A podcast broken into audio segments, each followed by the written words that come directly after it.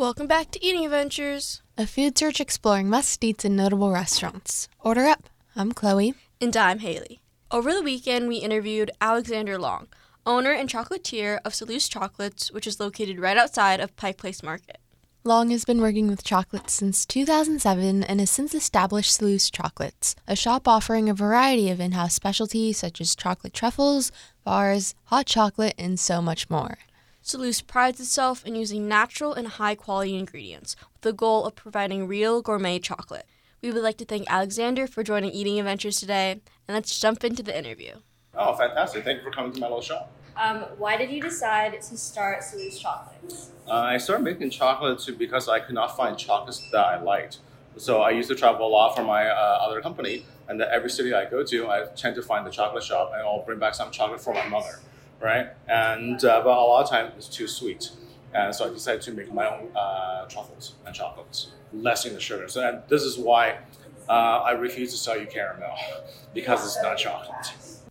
We then go on to ask Alexander what differentiates loose chocolates from other chocolate shops in the Seattle area. Definitely much higher quality ingredients, and uh, I'm the only shop in the region where I refuse to or make or sell you caramel. Um, caramel is just sugar, it's brown sugar and some cream, right? And so we as Americans eat too much sugar and salt already. So I tell people, don't sell me sugar and salt, sell me chocolate. So a chocolatier, right? So the title says chocolate. So why is the chocolatier offering you cheap candy? The only reason is called margin, right? Because sugar is almost free. Long then explains what the name Seleuss Chocolates means to him and his brand. Uh, Seleuss is named after a city in Greece, and uh, it's an ancient cult city. And uh, so it's a combo word of the name of the city and the name of the king. And so the, the premise here is that um, by partaking in a piece of chocolate, uh, you too can gain passage to heaven anyways. So hence the crown, and then we try to make it fun for everybody. The decor inside Seleuss is very Versailles like, so lots of golds, gold frames, gold trimmings. And then Seleuss also sells a whole bunch of different variety of chocolates from like their honey to lavender to orange. So then we asked Alexander what his favorite type of chocolate that Seleuss sells was.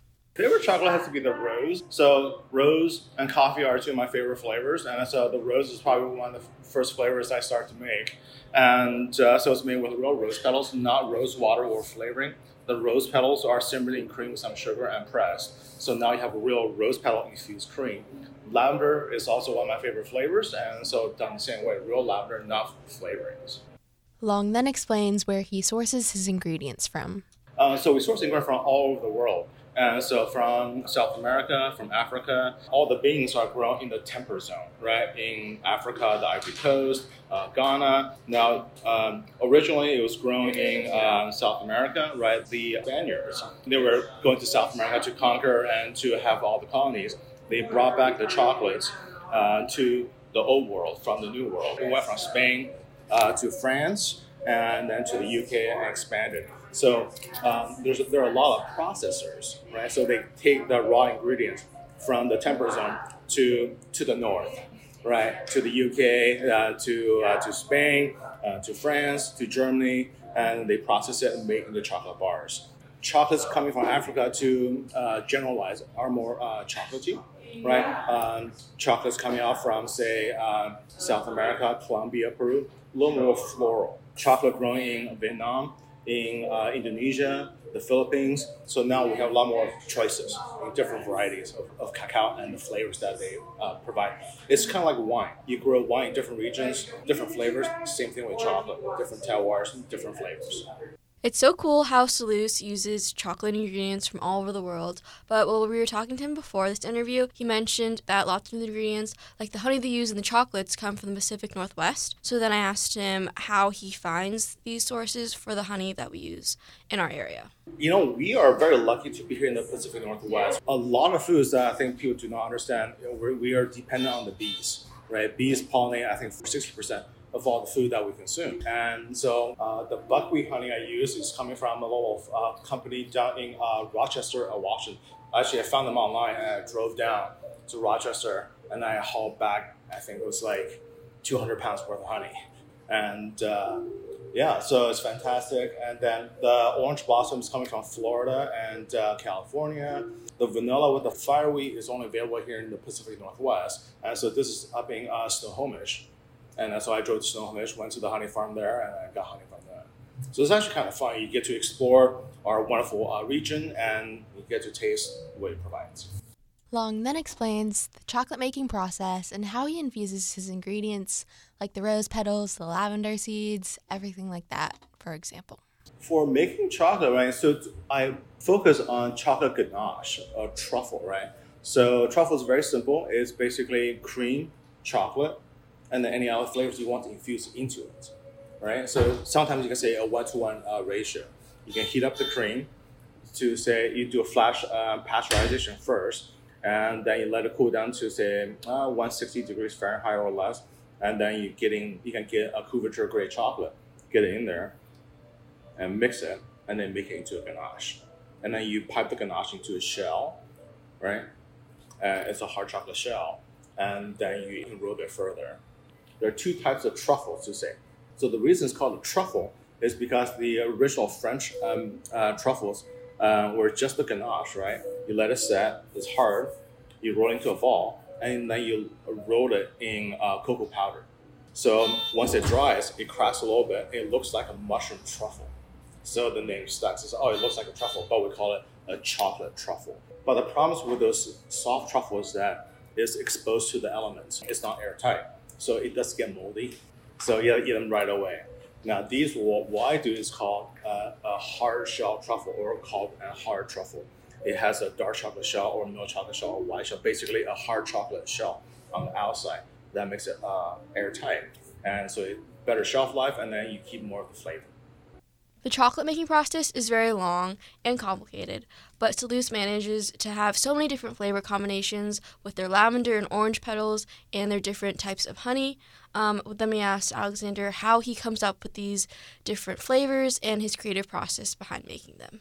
Um, you gotta have um, an adventure of flavor. You gotta want to want to explore. So I'm kind of like you guys, right? You guys are going out to different restaurants, different places to try new flavors. Uh, so it's gonna be the willingness to try new flavors, and so also have a good time. And so you try some new flavors and say, oh, you know what, this will taste good with say a white chocolate or a dark chocolate or semi-sweet. And then different regions, right? So some chocolates are a little more floral, some chocolates are a little spicy, some are darker, bitter, and so depending on, on the flavor that you're trying to infuse, then you say, hey, you know, this is what tastes fantastic with the chocolate from Ghana versus from Colombia. Hundreds and hundreds of different chocolate companies out there, all producing different types of chocolate. And so you have a lot of uh, choices and say, hey, so for instance, our hazelnut chocolate, right? So we got hazelnut, and then I use a special chocolate from Ghana. The chocolate itself from Ghana uh, has flavors of hazelnut and walnuts, so it pairs well together. Seleuss Chocolates has a plethora of variety of different chocolates, and Alexander Long then explains his favorite chocolates that he has at his shop. I keep on discovering new flavors, so it's kind of hard to say. Um, yeah, I mean, bourbon's fantastic. You know, if you're over 21, I recommend that. It tastes fantastic. Hazelnut is delicious. Uh, I'm known for the rose, obviously very floral, and the lavender. Um, obviously all the honey truffle. So it's hard to pick a specific one. So when people say, "Hey, they're new to the to the chocolate shop," and they say, "Hey, you know, can you uh, recommend something?" We say, "Well, try the flavors yourself." So rather than buying what someone might be trying to sell you on, try all the chocolates and buy what you like. Something different that I think is super cool about Seleuss is they have like this sampling where they give you samples of their ganaches that you can try before purchasing your chocolate. So I think it's very helpful in choosing what chocolate you think would be the yummiest and which chocolate works best for you. And then I asked Alexander how his business navigated the pandemic as they had to go through that a couple years ago and how they're still recovering today. Well, the pandemic is kind of interesting. it's um, you know we were closed for uh, seven months. You know we closed from March 10th of uh, 2020 to uh, October 10th of 2020. So seven months. So unfortunately, you just like everyone else, you guys dig into your savings and keep things afloat. You know uh, we're we're kind of lucky. Uh, we found a grant from Amazon. So I think you know we got close to two thousand dollars from Amazon because uh, they're very close uh, close by. So and they want to support the local uh, small uh, uh, firms. And then very fortunate compared to a lot of other people. we also got received a ten thousand dollar grant from the um, Seattle Office of Business Development. So it's it's by lottery. So you know, we tell them, hey, you know, because I think over over five thousand businesses submitted to the grant application, and we're very fortunate to got picked as one of them. The COVID pandemic was especially hard for many small businesses, but especially restaurants and shops like Seleuss. We asked Mr. Long if he has any advice on how he handled the COVID pandemic. He's got to tough it out, unfortunately. and uh, it's yeah, I mean downtown is kind of tough right now, and uh, you know tourism, thank God, is coming back, right? And uh, there's more police presence on Third Avenue. We have new mayor; he's doing his best to clean up uh, downtown. We have a new um, a city attorney who's also trying to clean uh, things up from the previous uh, groups. So things are improving, but I think there's definitely a lot more room for improvement for downtown. I think that's good advice because I think during hard times it's super hard to like keep motivated and to like keep a positive light and it's very inspiring how Seleuss Chocolates is able to do that and how you're here right now. You have to motivate yourself.